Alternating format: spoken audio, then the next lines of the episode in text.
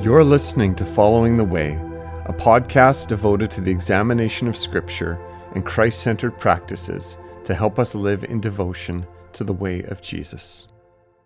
Hello, everyone, and welcome. It's so good to be together, and happy Canada Day to all of my fellow Canadians on July 1st. We are so thankful for the freedom that the Lord has given us and the ability that we have to follow the way of Jesus. I've been um, throughout the last few weeks, I've been in the book of John and we've been uh, going through it, and I've been pulling out um, certain parts of it uh, for this podcast. And uh, yesterday, we were looking at uh, John 12 and qualifications for discipleship and what Jesus says about following me. And so I want to look at uh, just the beginning of John 13 uh, now, where uh, this is at Passover, and uh, Jesus is with his disciples, and we have this incredible account of how he uh, washes their feet, which uh, is incredible because. Uh, someone of Jesus' stature as a teacher, as a rabbi, as someone who led a group of men, uh, he did not do this. This this was for servants, and uh, as many of us probably know, uh, within the context of the day, uh, the washing of feet was important because wearing uh, open sandals uh, amidst dusty streets with lots of animal feces and not great cleanliness um, led to feet being really filthy. And so the washing of feet was a something within the culture that was very important, but it was done by the lowest of servants. And so for Jesus to to come and uh, to get up and to very intentionally, uh, which he did, rising from supper, uh, putting, uh, taking off his outer garments and, and taking a towel, um, and and going through all the steps uh, to to begin to get ready to wash his disciples' feet. Um, this would have caused a stir uh, with his disciples and and so uh, as he's doing this, um, he comes to Simon Peter, and Simon Peter says in, in John 13 verse 6, Lord, do you wash my feet? Now, what he's saying in that he's not he's not asking a question about whether he's going to do it. He knows what Jesus wants to do. Um, what he's doing is he is he he is he is asking Jesus, "Are you really going to do this? Like like like you?" Now, I, I want to just pause there and also just step back a little for a moment here because Jesus, it says in verse three, knowing that the Father had given all things into his hands, and that he had come from God and was going back to God, rose from supper. Now, what, what this tells us is that the, the reason that Jesus had the confidence and the security and the motivation to do what he was going to do here for the disciples and show them the way of being a servant was because he knew where his identity, his purpose, and his calling was rooted. He knew who he was. He knew where he had come from. He knew where he was going. He was solidified in who he was. I am the Son. My Father is well pleased with me. He is the one that I look to. He's the one that I am in relationship with. He's the one in which I find my entire identity. And so that's what allows Jesus and and uh, provides the context for what he's doing. Now, Peter initially he says this. He says, "Lord, you wash my feet."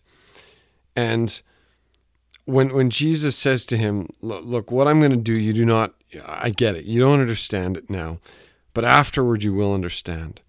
And Peter says to him, "You shall never wash my feet." Like this is again, this is that that the, the picture of Peter that we get a few times in the Gospels of like where he just comes to Jesus, he's like, "No way, Jesus, no way. You're not doing this. You're you're our teacher. You're our rabbi. You're you're the savior. You're the Messiah. Jesus Peter knew who Jesus was and he's like no, this is not this is not for you. You're not doing this. Now, within for Peter, there was a surrendering to Jesus in this because it was he had to be willing to allow Jesus to clean physically the dirtiest part of him. And so what we see here is that physically there's something that's being worked out and being walked out that points to a much deeper uh, reality of what Jesus is doing. There's a vulnerability that we have to step into with Jesus, that Jesus invites us into. And I would say, even he expects us as his followers to step into that place, to be willing to step into that place of vulnerability with him, letting him into the unclean, the uncomfortable parts of our lives. This was a physical reality that was speak that was pointing to a much deeper spiritual truth that Jesus was getting at. We have to let Jesus into those parts of our lives that are uncomfortable, not not hiding and keeping up appearances. Now, one of the most dangerous realities in our lives that all of us face is to live out of a false identity and self that comes so naturally to us it's ingrained in us because it is in our very fallen nature. It's imprinted into our DNA. It it manifests itself in different ways in us because of our characters, because of our backgrounds, because of our histories, because of our parents and our ancestors and our family of origin, all of that. But the inclination in us, the temptation, the motivation to live out of a false self, to craft identities to protect ourselves, which we learn when we are toddlers and, and little kids, is very real and is, is, is something that all of us battle. And our false, false self influences the manner in which we feel, in which we think, in which we what we desire, how we choose, and how we behave. It it influences every single one of those parts in us. Now, yes, the common grace bestowed on this world by the presence of the Holy Spirit means that we, we can enjoy many aspects of healthy relationships. But this reality of false self and its dangers is a threat to every single one of us to live out of that and to present ourselves in ways that are not true, are not authentic, and don't actually reveal what's really going on inside of us.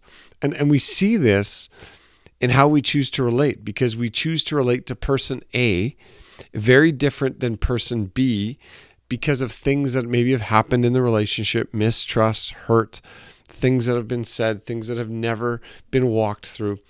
And we allow ourselves we we allow ourselves to engage out of a false self with person B. Now we may not with person A, or we only may to a certain level with person A, but with person B, we we we willingly, maybe not consciously, but willingly, allow ourselves to engage out of a false self that magnifies and intensifies all of the insecurities that we gravitate to.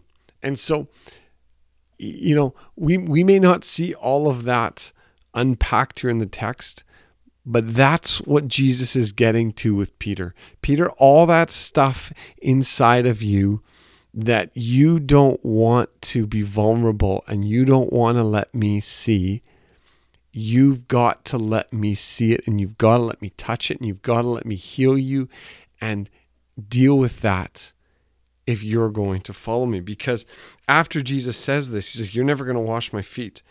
Jesus says, Okay, if I don't wash you, you don't have a share of me. Peter, Peter, this is this isn't optional. This is not negotiable. This is not something you can choose to bypass. If if you want to be in me and I I want you to be with me, and we know that Jesus clearly showed his desire to be in relationship with Peter, but he says, you you've got to open that self that part of you you've got to open that up to jesus. We have to be willing to get to that place of vulnerability and not hiding and not keeping up appearances but allowing jesus and i would say allowing others because that's how jesus chooses many times to minister to us is through others through being accountable to others through being real with others. That's how the presence of God comes to us and the work of Jesus comes to us in many areas. And at this, so this is a critical juncture for Peter, huge, massive, just like it is in every one of our lives, where we come to those, we come to those places in our lives, specific situations, specific accounts, specific incidences, where we have to choose: Am I going to continue doubling down and building up this false self? Am I going to continue building those layers? Or am I going to allow it to be stripped away so that I can allow Jesus to begin to do the work that he wants to do inside of me? And I, I can think of situations in my life where there were specific incidences where I chose over years to build up that false self. And then it got to the point where I realized I have to allow Jesus in here. I have to allow him into this part of my life, into this hurt, into this pain, into what feels feels fearful if I'm going to actually receive the healing that I so desperately not just need but actually that I desire when I'm really honest about it. And so this is crucial for Peter. And Peter we see his desire is to be with Jesus and to be part of him. Now, it wasn't that Peter wasn't going to screw up again. He did. He denied Jesus three times after this. But the heart posture of Peter here we see is that to be a part of Jesus compelled him to drop his guard. And he gets really vulnerable actually. He says, Jesus, you know what? Not just my feet then, but all of me. Like, I, am giving it all to you. I, I just just wash every part of me then. Like like there's a there's an act there there's a sense of of Peter's vulnerability that comes through really clear here because he's like, okay, you know what? Uh, just just do all of it. Wash all of me. And and Jesus says, no, no, no. You're that's not that's not it. You're you're already clean because of the word that I've spoken to you.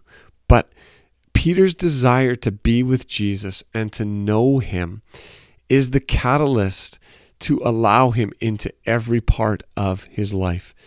And that's the same for us. Our desire to be with Jesus, to allow him and to into our lives and to know him. That is the catalyst. That will always be the catalyst to allow him into every part of our lives because we need him to move and we recognize how much we want him in our lives. Now, having said that, there is there's great trepidation to go to these places of vulnerability in our lives because we're not sure what we'll uncover or or how we'll handle what we'll find or we, we might know we, we kind of have an idea of what we think might be there or we think what, what things that we felt and we're like I, I don't know that I want to go there. And so there there can be trepidation in that because it means that we have to be vulnerable but I, I want to encourage us in what Jesus what says at the beginning of John 13 what begins this whole account of what he does with the disciples. It says there, when Jesus knew that his hour had come to depart out of the world to the Father, having loved his own who were in the world, he loved them to the end. That is the confidence, that's the hope, that's the truth that we have in Jesus. That he loves us as his own. When we're in Christ, we are his own and He loves us to the end. He will never let us go. He'll never let you go. Nothing that, that you have to deal with, nothing that you have to face, nothing that He uncovers will change the fact that He will love you to the end. And so go, friends, in the hope, in the joy, and in the truth of that as you open yourself up to Jesus. And this this is not a a one time listen to a devotional, hear this. All right, I'm I'm going to do this. I'm I'm going to I mean, we can make that definitive yes, I am going to allow Jesus into this part of my life. But the work of that and the heavy lifting of that and the process of that, it does take time. It does take effort. It does take work. But that's why we need to know Jesus loves us. He loves his own and he loves us to the end.